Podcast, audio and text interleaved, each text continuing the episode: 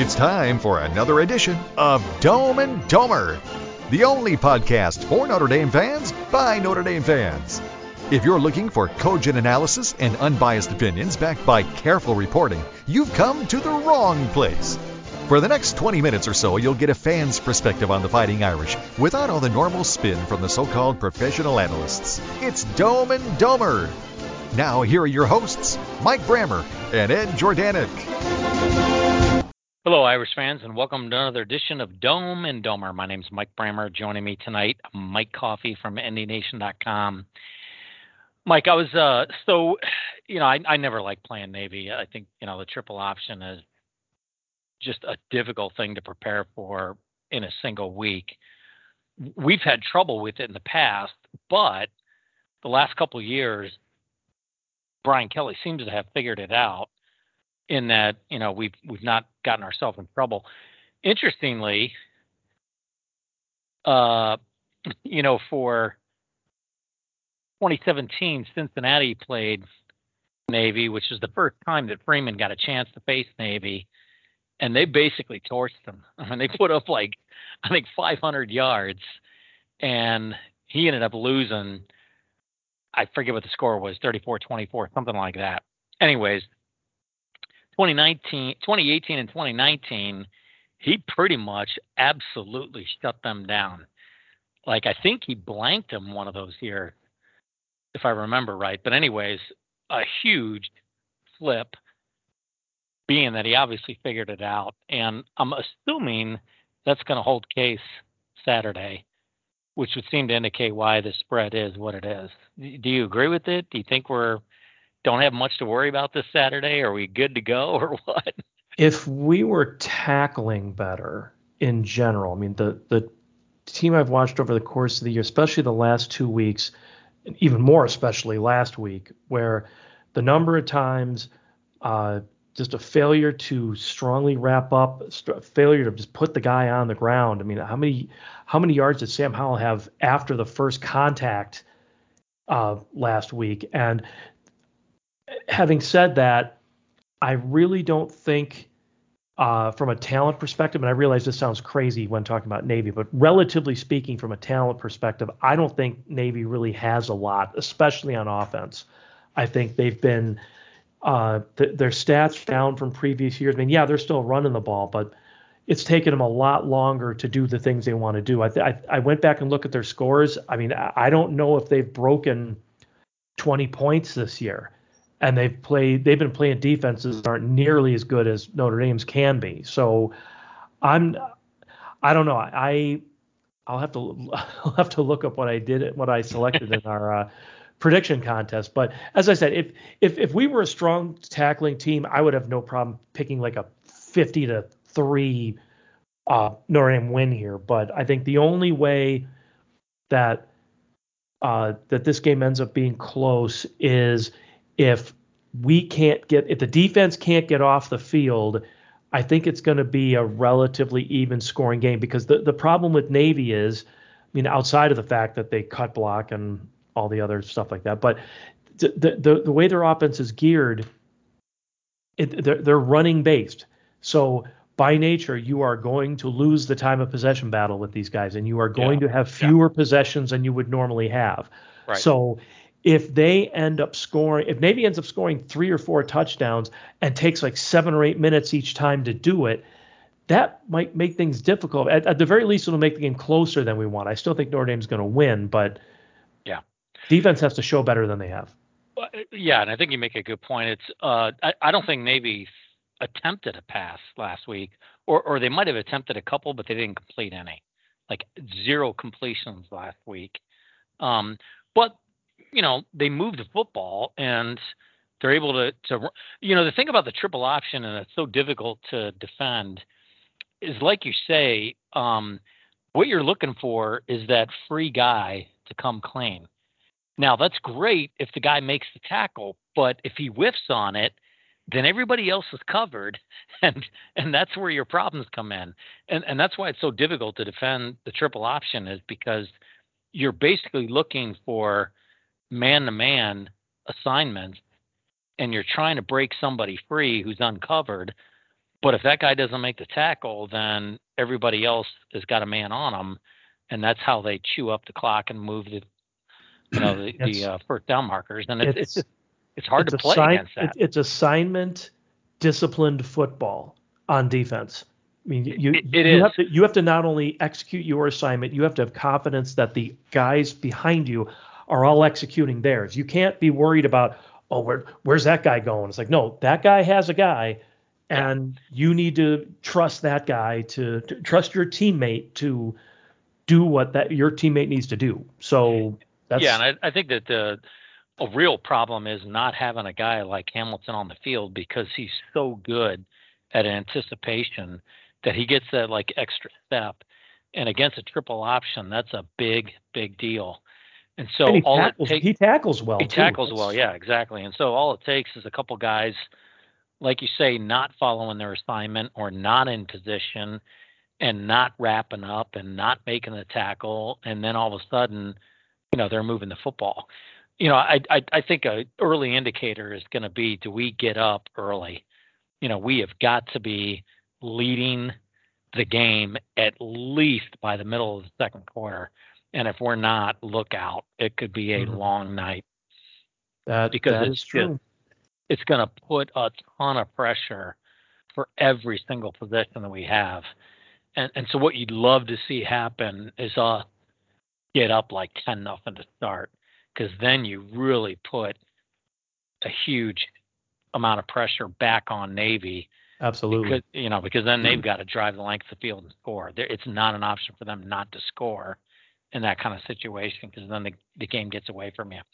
Um, this, this would be one of those situations where one of the very, very few times that if Notre Dame wins the toss, definitely take the ball because to, to drive down and get up seven nothing early. yeah, I that- agree with you 100%. that- that's an extra possession for is, you. this is probably the only time I Oh, like absolutely. that call. it drives every other time I all the time. Yeah, it's it. like Yeah. why can't you defer like everybody else? But Yeah. it, in this specific scenario, when you're going to have limited possessions, Yep. have the first one, and, like you said, put the pressure on them early. Yeah, totally agree. I think that's the right thing to do.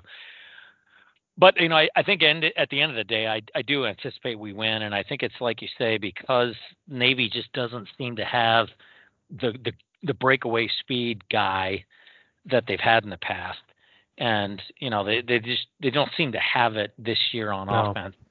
And so I think that probably is going to be the saving grace at the end of the day. It's just going to come down to what how much do we win by? You know, do we have a good showing and, and we're able to execute and we, you know, get a couple scores up, or do we eke one out, you know, seven, ten points, and um, wh- which actually perfectly transitions into my next point because everybody's talking about it, so we might as well talk about it. I- I'm assuming you have the same outlook that I do, that based on where we're at at the moment, the chances of us falling into the playoffs is probably five percent, maybe even less. I would hope it's zero. Yeah, yeah. And, I- and then I- the next I- I question think you ask: Do we really want to be in the No, playoffs? I, I, I don't think we do at all. I mean, you, you, you look at the teams that are truly at the top right now: the Georgia, Alabama, probably Ohio State, uh, one of the other ones in there. I I don't want any this year. I don't want any part of the. I, I think going to the playoffs again and getting shellacked again would not do any positives for the program. I realize you should always want to play the best opponent possible, and, and I do believe that to an extent. I want to play the best possible non-playoff team. I wouldn't mind getting matched up with uh, like a, a, a Michigan in a bowl game or uh, a Michigan State or like uh, maybe like the like the Big 12 runner-up or like an Oklahoma State or something like that. I don't mind playing a difficult opponent, but I think that the upper echelon this year is just so they've separated themselves out so much, and the Notre Dame team I've watched so far this season could give Michigan a game, could give Michigan State a game, could give Oklahoma State a game. Any other thing but those top three guys, I, I Notre Dame should want this year. You've got recruiting momentum. We've got uh, g- good, strong resurgence from a tough start to the season. Continue that.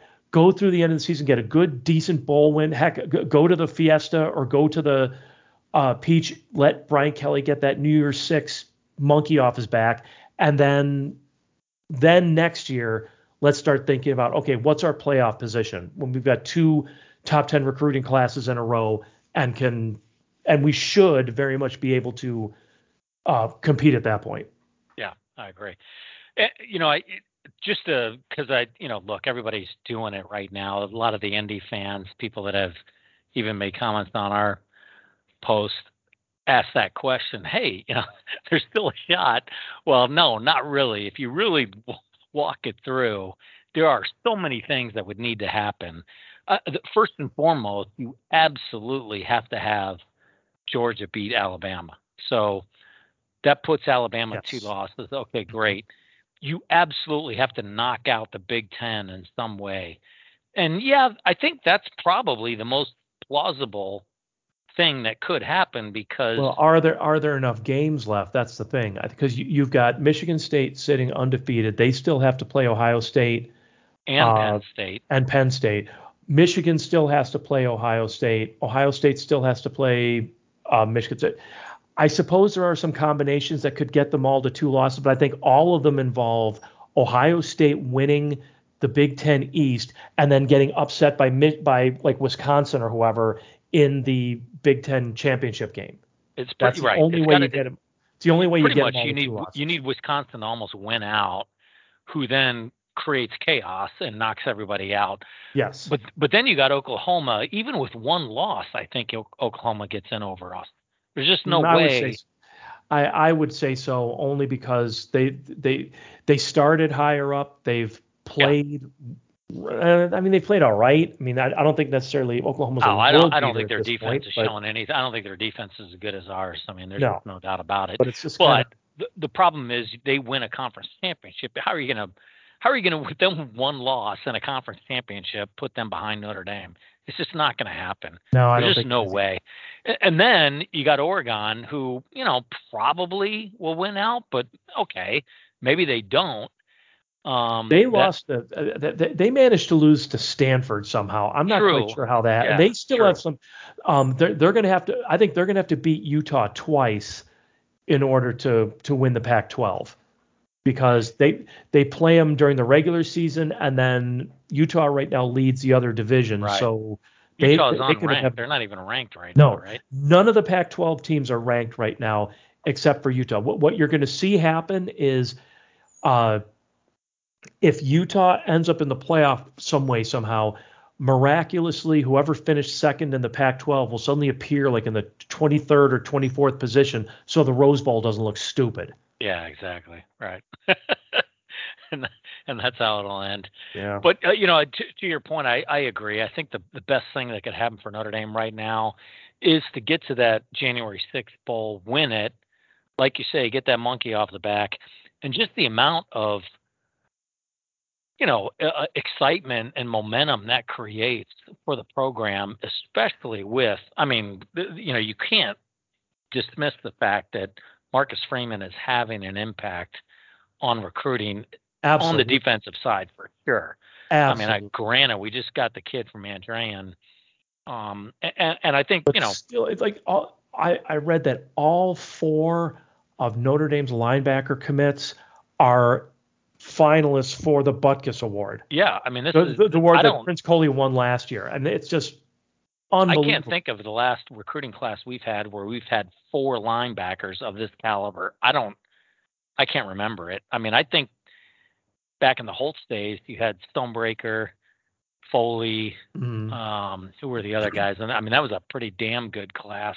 No, absolutely. But man, four absolute studs that, you know, yeah, this is you got a lot to choose from there, and, and that really is the core of your defense. I mean, if you're a defensive coordinator, Marcus Freeman if you can start with that, then mm-hmm. everything mm. else kind of, you know, is just a matter of plugging pieces in. Absolutely. Um, we do need some strong corners. I mean, I think that's one of the areas we need to focus on.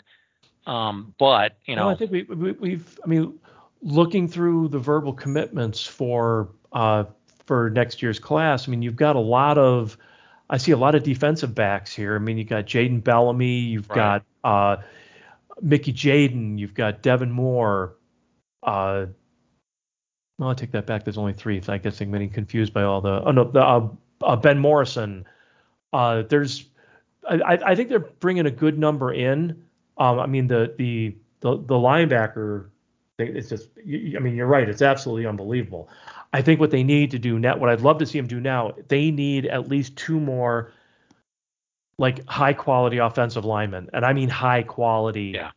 guys. Like I, I know like Shrout and a couple other guys that they're looking at. If they can uh, pull them in, I think that would be a great uh, that'd be a great pickup. I mean, I, I know they lost. Uh, I can't remember who's that guy. They lost to yeah, the, North Carolina of all places. Right. Uh, yeah, that was a little surprising. Uh, they chose North Carolina. Yeah, it's just really um, weird, but you know, it is what it is, I guess. But right. Um, no, I, I think this is a big. Uh, I think program momentum is incredibly important, and, and we've got a lot of it right now to win out the rest of the season and to go to a New Year's Six bowl. And and it's not, it it, it wouldn't be against uh, Cincinnati. That's a rematch. So we would end up playing a power a decent Power Five opponent in either the Peach Bowl or the Fiesta Bowl. And I think like if Cincinnati doesn't make the playoffs, it'll definitely be the Peach Bowl because Cincinnati was in the Peach Bowl last year and they don't want them to get to go back right. there again. So it would be right. the Fiesta Bowl.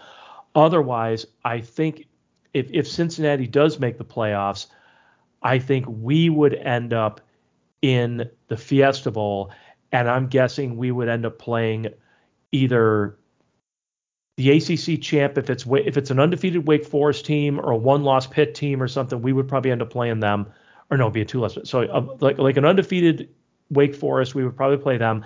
That would be kind of. Eh, I mean, Wake Forest isn't exactly known as a powerhouse, but if we were to play one of the Big Ten runner-ups in the Fiesta Bowl, I think that'd be a great matchup for us, and a win would go a real long way to establishing some solid momentum. Yeah, yeah, Michigan or Michigan State would be great for us. Mm-hmm. I, don't see a scenario where Alabama loses to Georgia and then we face them. No. Um, that that's not going to happen. Well, to, no, because because if Alabama then goes to the Sugar Bowl, right. because if, if they're the SEC run, they, they will play the best team they can get out of the Big 12 in the Sugar Bowl. It's, it's, what kind of buzz me is I I love going to the Sugar Bowl, but in effect, ND's locked out of it unless in the incredibly unlikely, well, I should say, like un, unless they are a playoff, uh, right. un, unless they're in the play, unless they're a playoff site and ND makes the playoffs, because this dumb rule that they say, well, we're like the Rose Bowl is always going to take like even if the second place Pac-12 team is a dog manure team, they're still going to take them. Can, can, you imagine a Michigan Notre Dame Rose Bowl? Right. That would be absolutely exactly. unbelievable. People would go nuts over that. Th- sure. That would be must that, that that would be appointment television. But of course, the Rose Bowl's not going to do that because they're stupid. Right. Yeah. Well, it's yeah. Well, this is all going to get changed once they move to the 12 team format. So True. they keep talking about it now because they know it's coming and they're just prepping for it. But um, yeah, this is just getting. Yeah. And then after that, how soon before it's 16? And yeah, then, I don't know. Right. It's got yeah it, I mean, not that everybody talks about how the the college basketball regular season has been devalued because all anybody pays attention to is March Madness, which is fine, but they're going to do the same damn thing to football if yeah. all of a sudden all that matters is those those uh, eight or, or, or, 15 playoff games or whatever if they go to 16. Right. I mean, I mean, right. you think you think people are skipping bowl games now players included. That's oh yeah, it's, it's going to get nothing crazy. Yet. Yeah, yeah, yeah. And I, you know, I don't want to talk too much about this. I wasn't going to bring it up, but you know, though, I mean, I, I realize Kyle Hamilton's got a big decision to make, but boy, I'll tell you, I, I just hate the idea of, of operating in fear versus just, you know, having trust yeah. and confidence that you know things work out for the best. True, but then you look at Jaylon Smith and yeah, I, I, know, I get that it. I mean, playing I, in that game cost him a boatload of money. It and, did, but he he made it up on his second contract that he signed. Uh, but I, I, get you. I mean, I, I when it's all said and done, I get you. But it's just such rare. It's a rare occurrence that something like that happens, and I don't know. I no, I I agree. I agree, and I'm sure that there. Well, I mean, this this is down to the high school level. There was there's yeah. a kid who's going yeah. to Ohio State at one of my high school's rivals, and he got hurt in the first game of the year. And literally the next day, Ohio State called him and said he doesn't play the rest of the year. he could have he could have been back a couple weeks ago. That their team is like one of the top seeds in our division in the playoffs, and he could have made a huge difference for them. But he's and, and I feel bad for his teammate. I mean, I understand oh, why he's sure. doing it. I understand why Ohio State's telling him to do it. I understand why the coaches are allowing it because they want more of their players to go to Ohio State. But overall, I just think it stinks. Yeah, it does. It's just yeah, I mean, it's just you can't live in fear and constantly orchestrate and try and control things. And it's all about it's all about cra- it's yeah. crazy money, and it is. Yeah. It's going to destroy the sport, unfortunately. But it is, unfortunately. We have our. All right, let's. What's the uh, what's your projection? What do you think is going to happen? Well, I looked it up. I picked 49 to 19, and right, so I think I'm going to stick spread. with that. Yeah, I think I'm going to stick with that. I'm gonna. I'm not as optimistic as that, but I do think it's going to be 35, 20, and uh, I, I, do think we'll pull away towards the end of the first half. Um, but I, yeah, it's. I, you, I hate. I hate playing these guys. I never feel comfortable watching Notre Dame Navy, and it's just the one thing that's got me a little nervous. Is just a couple missed tackles here and there, and look out. One one thing I would definitely like to see, and hopefully if the score goes the way we hope, I want to see Tyler Buchner play the entire second half. This this is a uh, that would be nice if you, if you can get him an opportunity, opportunity. I exactly. totally agree. Yeah. To, to, have him play the full offense yeah. with no limitations, because and, and I I know I keep harping on this, but we're going to the horseshoe next year, and that cannot be his first real, you know, true. No, I, mean, I, I, I like that he's getting meaningful snaps this year, but I'd really like to see him get a couple high quality series against, granted, not a great defense, but a Division One defense. Yeah, I'm with you. You know, I, I, I just have to have confidence in the coaching staff that, you know, Brian Kelly knows what he's doing. Him and Tommy Rees are, are giving everything that Tyler can handle as of this moment. And you know, if if that opportunity arises, I agree with you. I mean, I think you got to give him a chance to to really have the pressure of all right, I'm in for the second half. It's all to me. You know, I'm I got to make all the right reads for an entire half, not just one or two possessions. Exactly. Um, so I, I, I, at some point they have to have that for him, um, because it, what they can't do is we, we know having two, three, four possessions a game isn't going to cut it going against Ohio State next year in the opener.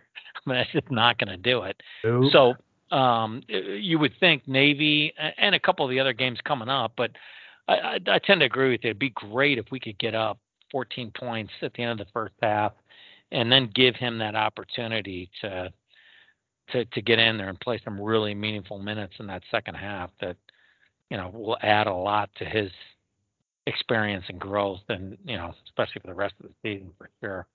Absolutely. Yeah, I kind of think it's going to be more of a, a 34-20 type game. But hey, let's uh, as long as we win. I mean, that's all that I really care about. Nobody will at the end of the season. Nobody's going to matter as long as we win what the score is. That isn't going to have any kind of impact whatsoever. We just True. can't. We can't just lose this game. That's the problem. Nope, I completely agree. All right, good deal. We'll leave it there. You've been listening to Dome and Domer, an online conversation about Notre Dame sports from a fan's perspective. For Mike Coffey, I'm Mike Brammer. Thanks for listening.